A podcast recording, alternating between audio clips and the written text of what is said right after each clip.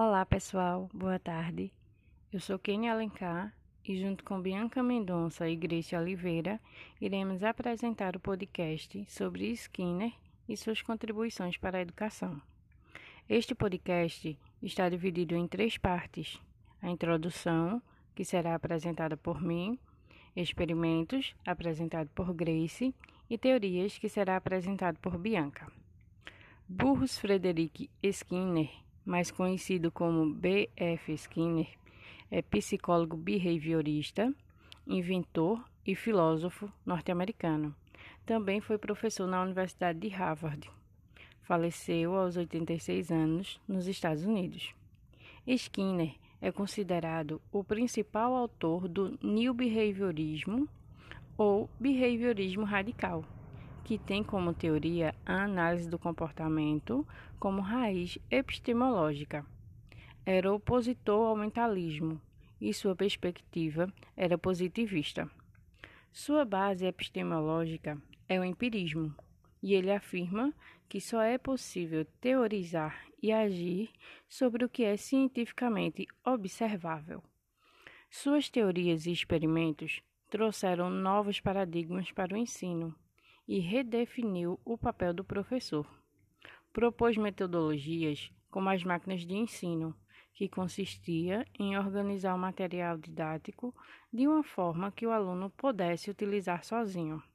Estas máquinas nunca foram postas em práticas. Skinner também sugeriu uma instrução programada, que consistia em dividir o material que deveria ser ensinado em módulos para facilitar o entendimento do aluno. E também defendia uma pedagogia tecnicista, o uso de técnicas e tecnologias no ensino. Para Skinner, uma educação deveria ser planejada passo a passo.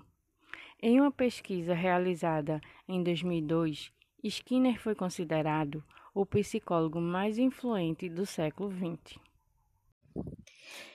Enquanto estudava na Universidade de Harvard, Skinner herdou cobaias de um de seus colegas que se mudou.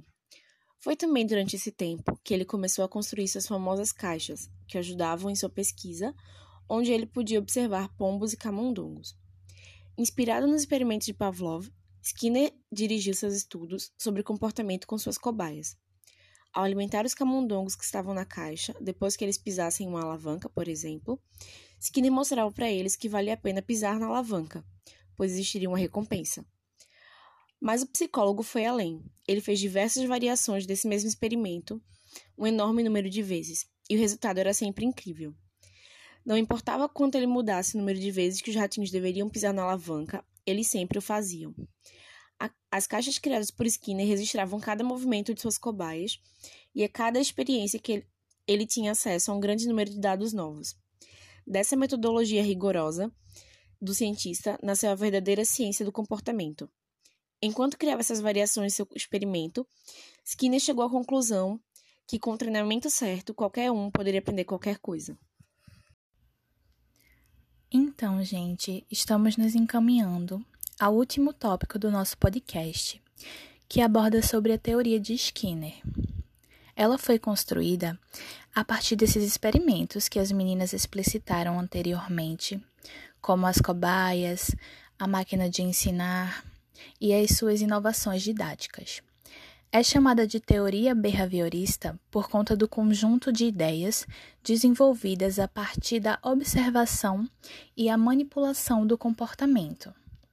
Skinner defendia a ideia de que as ações e os aprendizados poderiam sim ser condicionados através de estímulos-resposta e reforçadores, sejam eles incondicionados, condicionados ou arbitrários, simples ou generalizados, tendo em vista que as pessoas atuam na modificação de seus comportamentos a partir da consequência dos mesmos. Para ele, cada reforço tornava o indivíduo mais sensível a se tornar aquilo que é pretendido com o estímulo. Sua teoria proporcionou diversos impactos pedagógicos. Skinner problematizava a escola tradicional e a sua abordagem pedagógica única e exclusivamente expositiva, e sem inovações, o que desestimula o aluno. Sua proposta de escola seria aquela em que as pessoas sentiriam vontade de aprender e gradualmente iriam desenvolvendo suas habilidades. É isso, gente. Eu espero que vocês tenham gostado e até a próxima.